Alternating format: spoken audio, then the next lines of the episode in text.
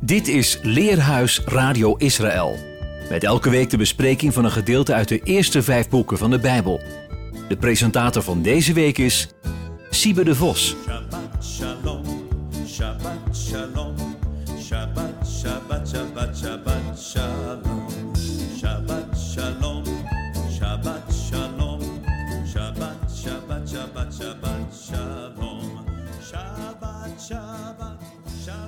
De parasha van deze week, Haazinu, is de ene laatste lezing van Devarim, Deuteronomium, en daarmee van de hele Torah. Haazinu betekent leent het oor. Het werkwoord azan is het oor gebruiken, luisteren. Ozen is oor, osnaim zijn je oren. Haazinu heeft dus direct met het oor te maken en het is daarom fraai als het woord oor ook in de vertaling terugkomt, zoals de Narnische Bijbel en de Nieuwe Bijbelvertaling dat doen. Haazinu is maar één hoofdstuk lang. Deuteronomium 32, vers 1 tot en met 52. En bestaat voor het grootste deel uit een oeroud indringend gedicht, het lied van Mozes, door hemzelf in opdracht van de eeuwige gecomponeerd. Een lied blijft beter hangen dan alleen woorden. Het lied is bedoeld als getuige tegenover Israël. Schrijf het op, leer het de Israëlieten, leg het hun op de lippen, gebood hij Mozes.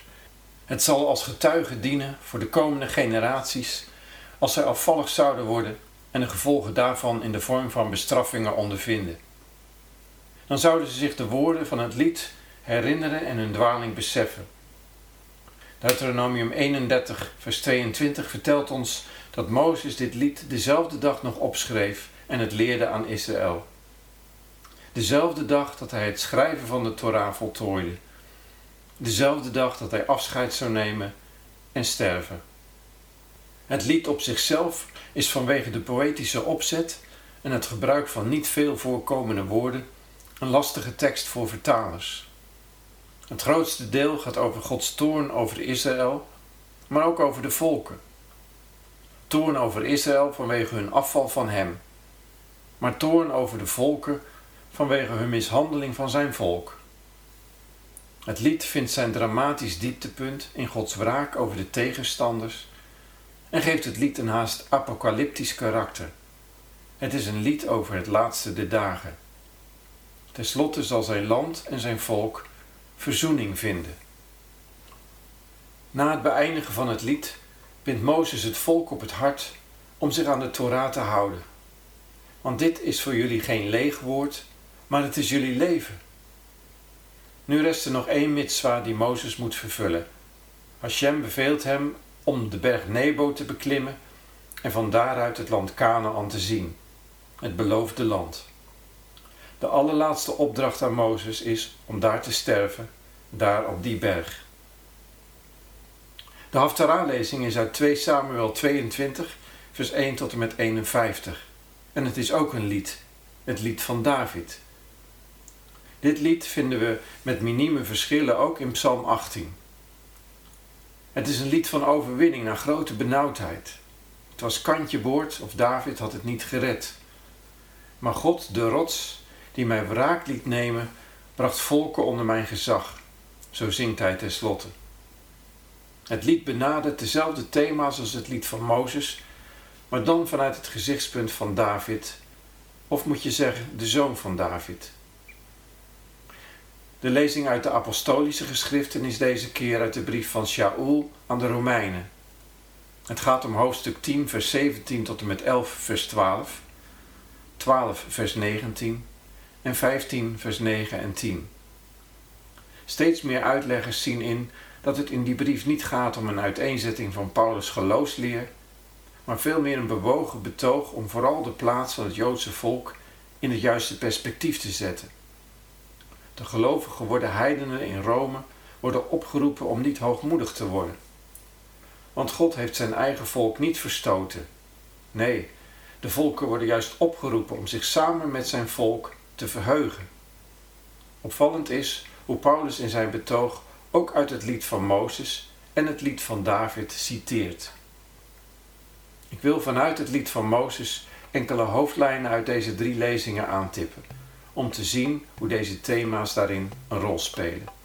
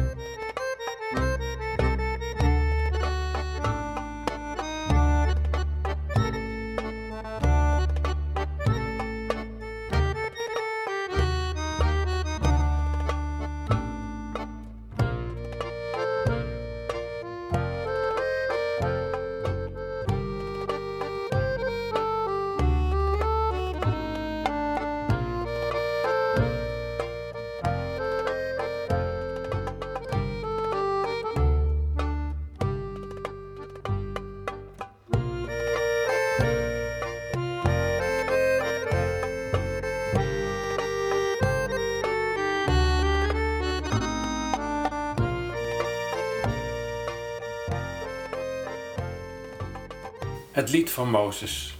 Ik lees nu eerst de Varim, Deuteronomium 32, vers 1 en 2. Leent het oor, hemelen, dan zal ik spreken. Hoor, o aardland, naar wat mijn mond gaat zeggen. Ruisen als de regen, wat ik doe vernemen. Druipen als de dauw, wat ik zeg. Als nevelslierten over fris gras. Als stortbuien over vers groen. Ha'azinu, leen mij je oor, betekent zoiets als luister aandachtig. In het Hebreeuws, ha'azinu hashemaim wa'adabra. Leent het oor hemelen, dan zal ik spreken. Het is de eerste regel van een zogenaamd parallelrijm. Dus luister aandachtig.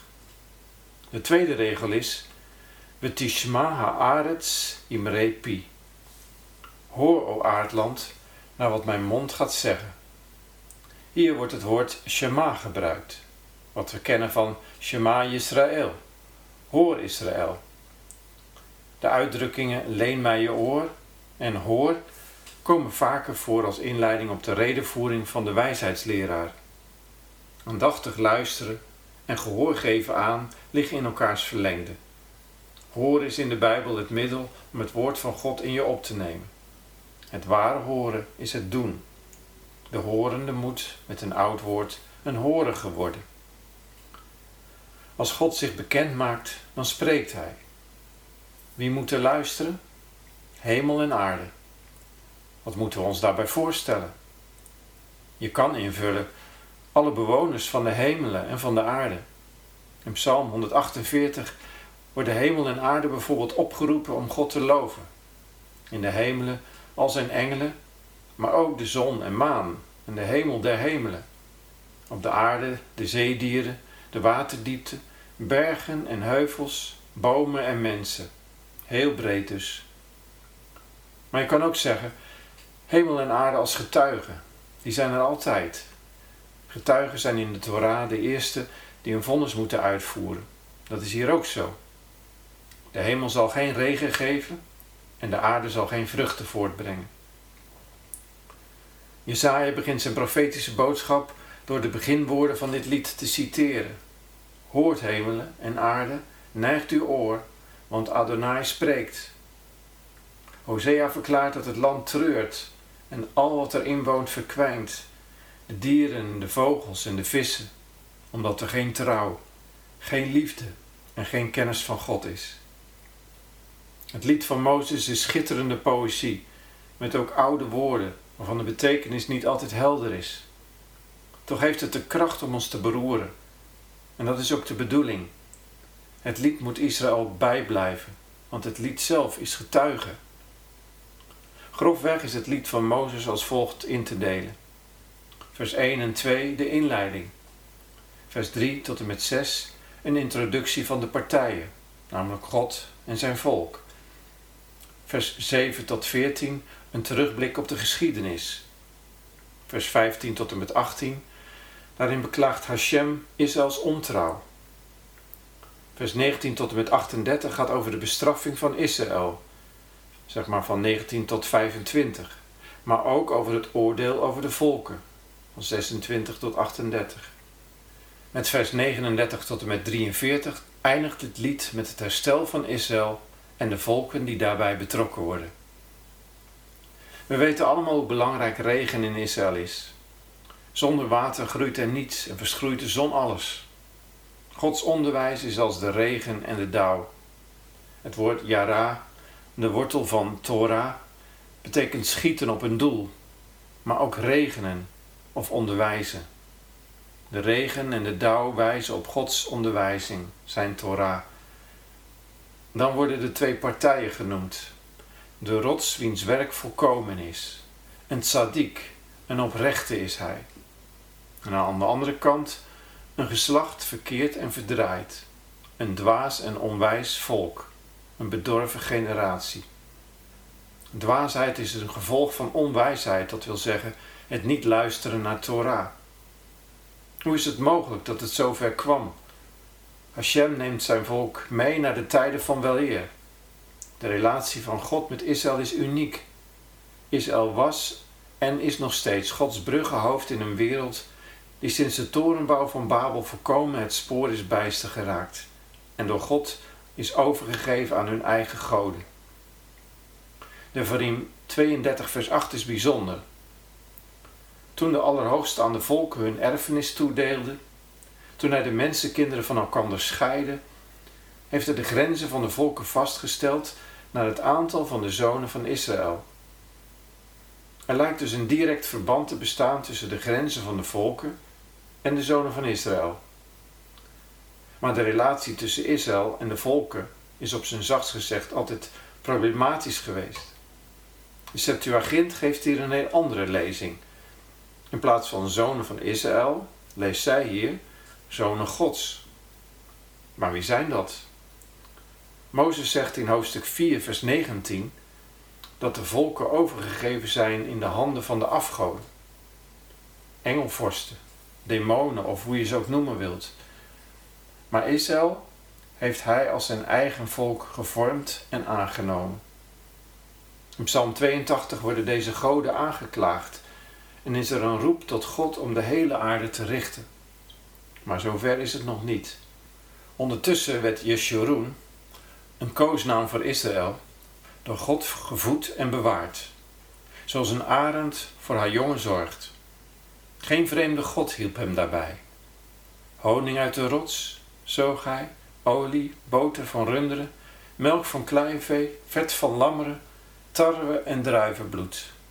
En Jeshurun werd vet, heel vet. Jeshurun, de oprechte, komt van de wortel yashar, oprecht zijn. Maar hier wordt het spottend gebruikt. Hij werd dik en vet en minachtte de rots die redding bracht. Ze verwekte God tot jaloersheid. De profeten zullen later steeds dat huwelijksbeeld gebruiken. Ze offeren zelfs aan vreemde goden. Shedim, demonen worden ze genoemd. Zijn zij de goden die de eeuwige voor de Goyim had bestemd? In het boek Daniel worden twee engelvorsten genoemd, waartegen Michael, wie is als God, te strijden heeft. De vorst van Perzië en de vorst van Griekenland. Het huidige Perzië, Iran, stelt zich op als de hoeder van de islam, de godsdienst met een strenge, ongenaakbare God die zegt zowel Jodendom als Christendom te hebben overstegen. En dan de vorst van Griekenland, met zijn veelheid aan goden, en vooral de mens centraal. En die twee lijken een onheilig verbond te hebben gesloten tegen het land en het volk van de God van Israël. Shaul Paulus zal later schrijven dat we niet hebben te strijden tegen vlees en bloed, maar tegen de overheden en de machten.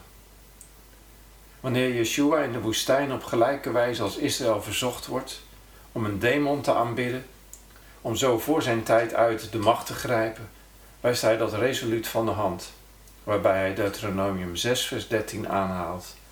Adonai, uw God zul je vrezen, hem zul je dienen en bij zijn naam zweren. God klaagt Israël aan, vers 18, dat zij de rots die hen baarde vergat. Tsur je ga. De rots die hen verwekte, kan ook. En ze vergaten de God die hen onder weeën voortbracht. Elme Golega. God is als een vader en moeder voor Israël, een oorsprong. Vers 20. God verbergt zijn aangezicht. Maar Jome Ashtira Panaime hem, om te zien hoe ze het er dan vanaf brengen. Als Israël mij tot jaloersheid wil wekken met vreemde goden, zal ik hen tot jaloersheid wekken door wat geen volk is. Als God zich verbergt, volgen heftige bestraffingen. Maar God vaagt zijn volk niet weg. Terugkeer, teshuva, blijft steeds mogelijk. Het is zelfs voorzegd. Zie hoofdstuk 30, vers 1 tot en met 10. Ja, uiteindelijk keert Gods toorn zich tegen alle vijanden van Israël. De volken zijn veel te ver gegaan. Hun wijn is slangenvenijn en wreed addervergif, vers 33. Dan volgen de bekende woorden: Mij komt de wraak toe en de vergelding, vers 35. Later zowel door Paulus aangehaald in zijn brief aan de Romeinen, 12 vers 19, als door de schrijver van de brief aan de Hebreeën, 10 vers 30. Want Adonai zal recht doen aan zijn volk en zich ontfermen over zijn dienaren, vers 36. En dat zijn zij, nog steeds, misschien wel tegen wil en dank. Zie nu dat ik, ik het ben. Ki ani, ani hu, vers 39. Klinkt als een echo van ik ben die ik ben of ik zal er zijn. Ik verbrijzel en ik genees. En er is niemand die redt uit mijn macht. Ten slotte worden de volken opgeroepen om blij te zijn, samen met zijn volk. Spreekt Adonai de gelovigen uit de volken aan die zich bij zijn volk hebben gevoegd? Vers 43. Harninu goyim amo, kidam avadav yikom. Bejubelt volkeren zijn volk, want het bloed van zijn dienaars wreekt hij. We kiper atmato amo. Hij verzoent zijn Adama, zijn bloedrode grond, zijn volk. De schuld van zijn land en zijn volk wist hij uit. Dat is Yom Kippur. Israël heeft het in de afgelopen week mogen gedenken. En wij als gelovigen uit de volken mogen meejubelen om zijn volk.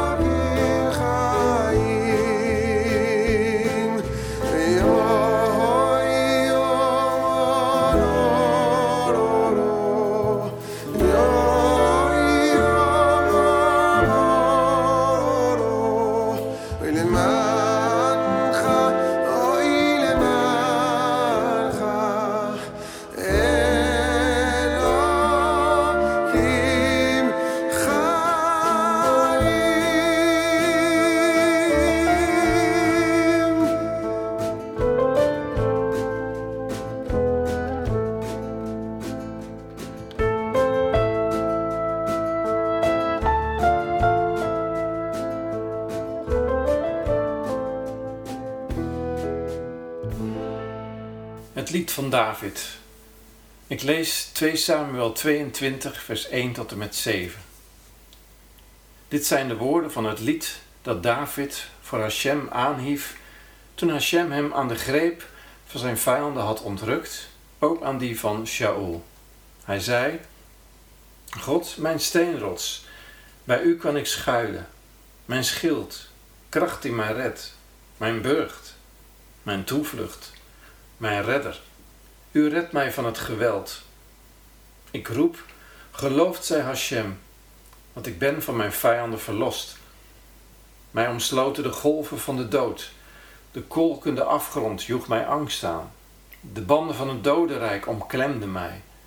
Op mijn weg lagen de valstrikken van de dood. In mijn nood riep ik tot Hashem. Ik riep mijn God om hulp. En in zijn paleis hoorde hij mijn stem. Mijn geroep klonk in zijn oren. Misschien is het je ook opgevallen hoeveel psalmen van David gewijd zijn aan de strijd. En veel daarvan is te herleiden tot zijn worsteling met Saul, met Shaul. Soms staat het zelfs in het opschrift. In de Hebreeuwse Bijbel zijn de boeken Samuel, behalve geschiedenis, vooral ook profetie. En waarom zouden er zoveel psalmen iets bezingen wat al lang geweest is? Dat is natuurlijk bekend. De psalmen zijn ook in de christelijke wereld heel dierbaar geweest. Maar zo worden de toehoorders ook steeds herinnerd aan een voortdurende strijd. De achtervolgingsverhalen worden tot de meest ontroerende gedeelte uit de Tenach. In 1 Samuel 24, vers 21 lezen we hoe Saul aan David verzekert: En nu, zie, ik weet dat jij koninklijk koning zult worden. En in jouw hand zal het koningschap over Israël stand houden. Toch gaat de strijd door. Na de tweede achtervolging zegt David tegen Saul: Zie, zo groot als jouw ziel op deze dag in mijn ogen was, zo mogen mijn ziel groot zijn in de ogen van de ene, en mogen hij mij redden uit alle benauwing. In Samuel 26, vers 24. Het was in principe dezelfde strijd toen die andere Saulus, de zoon van David, achtervolgde. Toen hij van zijn rijdier viel, omschenen door een hemels licht, hoorde hij zijn stem. Waarom vervolg je mij, Shaul? Handelingen 9. En ook in onze tijd woedt diezelfde strijd, de strijd van koning Messias. Het gevecht om het recht dat moet zegevieren. Mashiach die als koning op de troon van David zal regeren over zijn koninkrijk. Dat is tenminste wat de boodschapper Gabriel tegen Maria Miriam zegt. Wees niet bang. Je hebt genade gevonden bij God. Je zult bevallen van een zoon. Hij zal groot zijn. En de Heer God zal hem geven de troon van zijn vader David. Hij zal koning zijn over het huis van Jacob tot in de eeuwigheden. En aan zijn koningschap zal geen grens zijn. Lucas 1, vers 30 tot en met 33. Ook in dit lied wordt God de rots genoemd. In de aanhef noemt David hem mijn steenrots. In het Hebreeuws Selah. In het lied van Mozes komt het ook voor. Hij deed hen honing zuigen uit de rots, de wash met Selah. Je moet denken aan een ontzagwekkende rotsformatie. Het woord dat Mozes en David veel vaker gebruiken is tsoer. Daarmee moet je denken aan een enorme kei. We vinden het woord in Deuteronomium 32, vers 15, 18 en 31. En in 2 Samuel 22 in vers 3, 32 en twee keer in vers 47. Wat is er vaster in deze wereld dan een rots? Vers 32 is bekend. Ja, wie mag God heten buiten de ene? Wie is een rots behalve onze God? Shaul, Paulus, legt in 1 Corinthians 10 vers 4 vanuit een oude Joodse traditie uit dat die rots er steeds was voor Israël in hun tocht door de wildernis. En er kwam zelfs water uit. En die rots is de gezalfde geweest. Adonai leeft. Gai Hashem. Geprezen zijn mijn rots.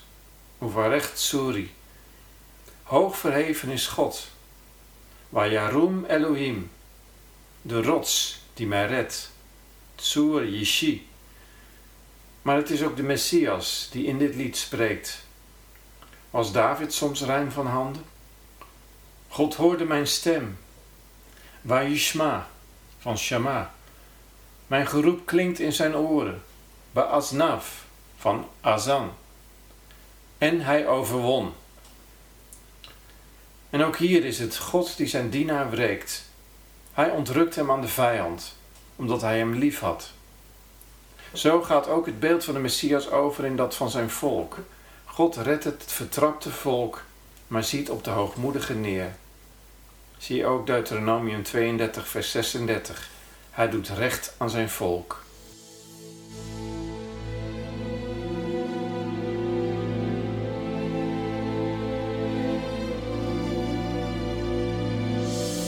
Though the fig tree may not blossom, nor any fruit beyond the vine, though the labor of the olive fail, and no grain in the field to find, though the flock may be cut off from the fold, and no herd in the stalls.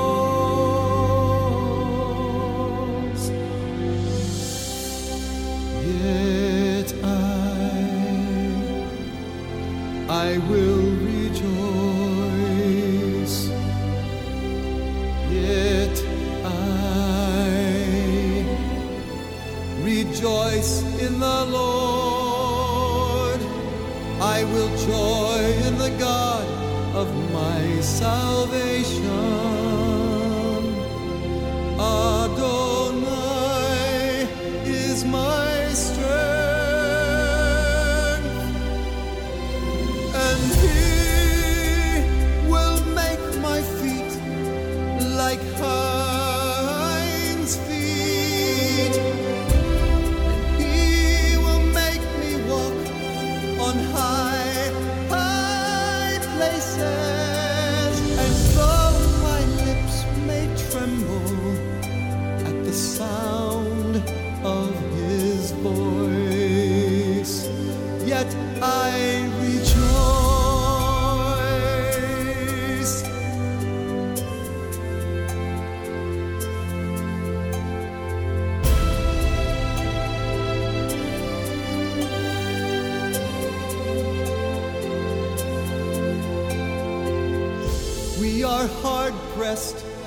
Not defeated. We are perplexed, but not in despair. Persecuted, yet not forsaken. For in the body is life we bear. As we have received mercy, we do not lose heart. We do not lose heart.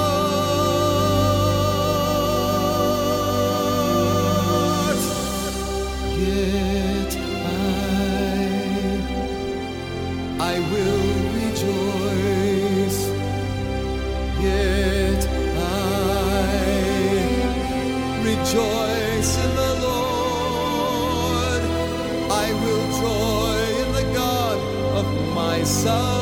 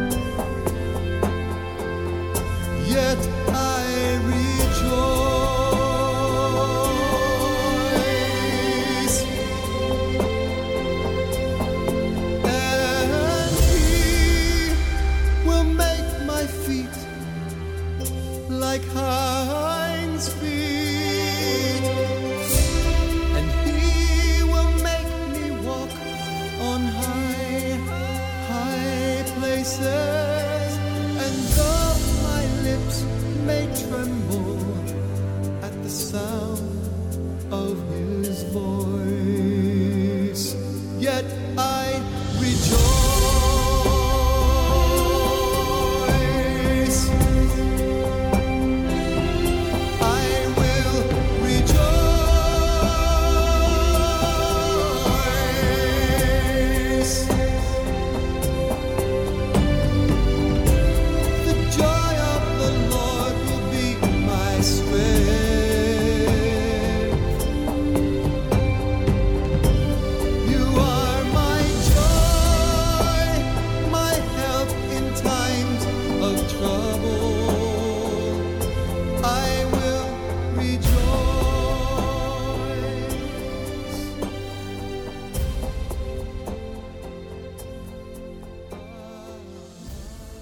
Het lied van Paulus.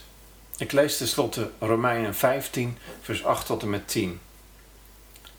Want ik zeg dat de Messias voor de waarachtigheid van God bedienaar van de besnijdenis geworden is, om de aankondigingen aan de vaderen te bevestigen.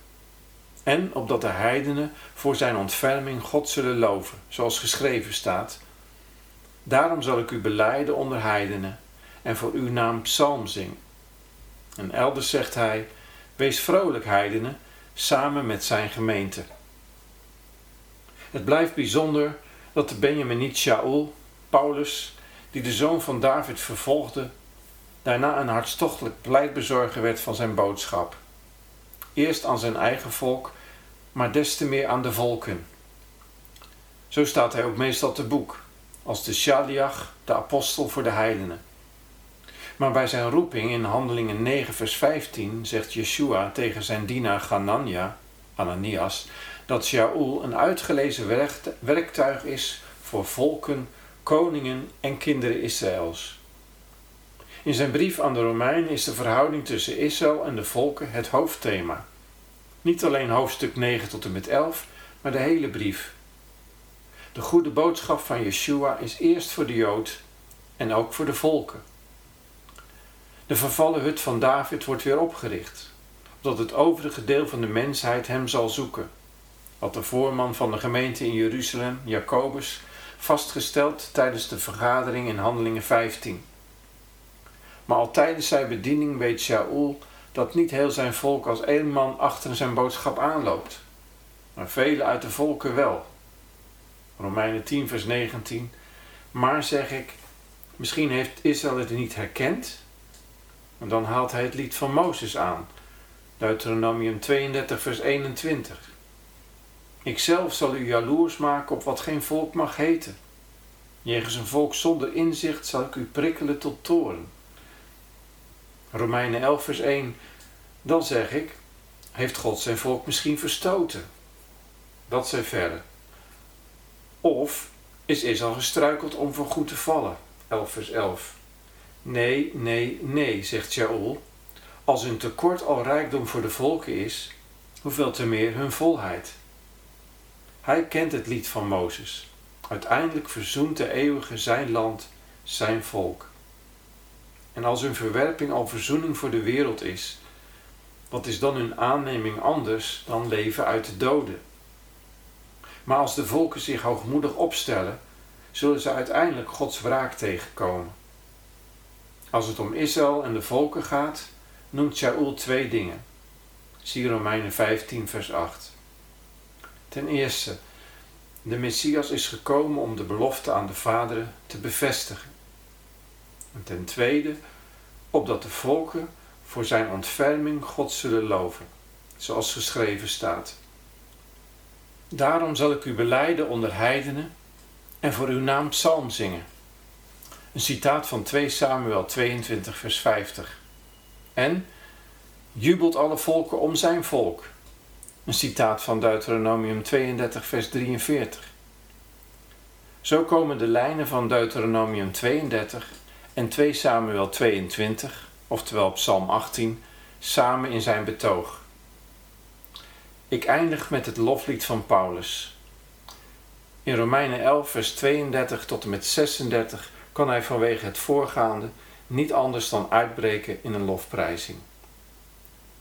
Want God heeft hen allen opgesloten in ongehoorzaamheid, om zich over hen allen te ontfermen. O diepte van rijkdom en wijsheid en kennis van God. Hoe ondoorgrondelijk zijn zijn oordelen en onnaspeurlijk zijn wegen. Want wie kent het denken van de Heer?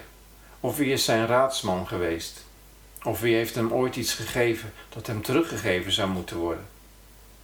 Omdat uit hem en door hem en tot hem alle dingen zijn. Aan hem zij de glorie tot in de eeuwigheden. Amen.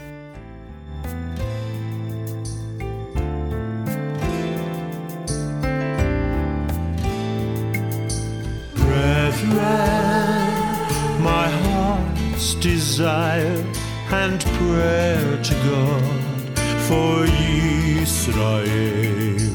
Is that they might be saved, they might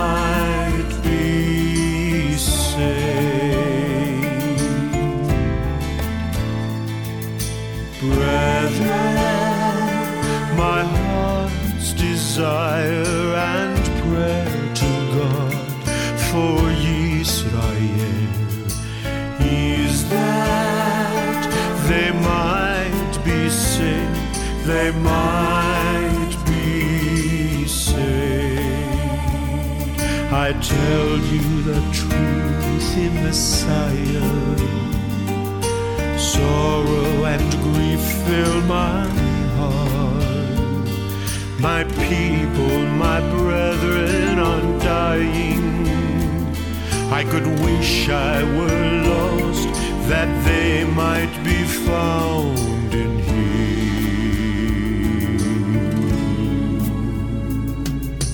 Brethren, my heart's desire and prayer to God for Israel is that they might be saved, they might be saved. Searching for God in the Torah, doing the works of the law striving in vain to be righteous, not knowing we need only to trust in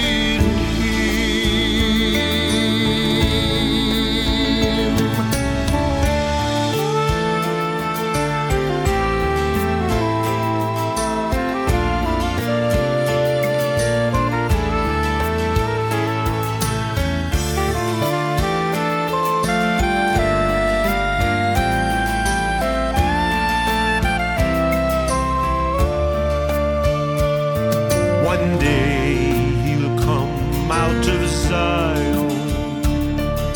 The one who was pierced, they will see. My people will turn to Messiah.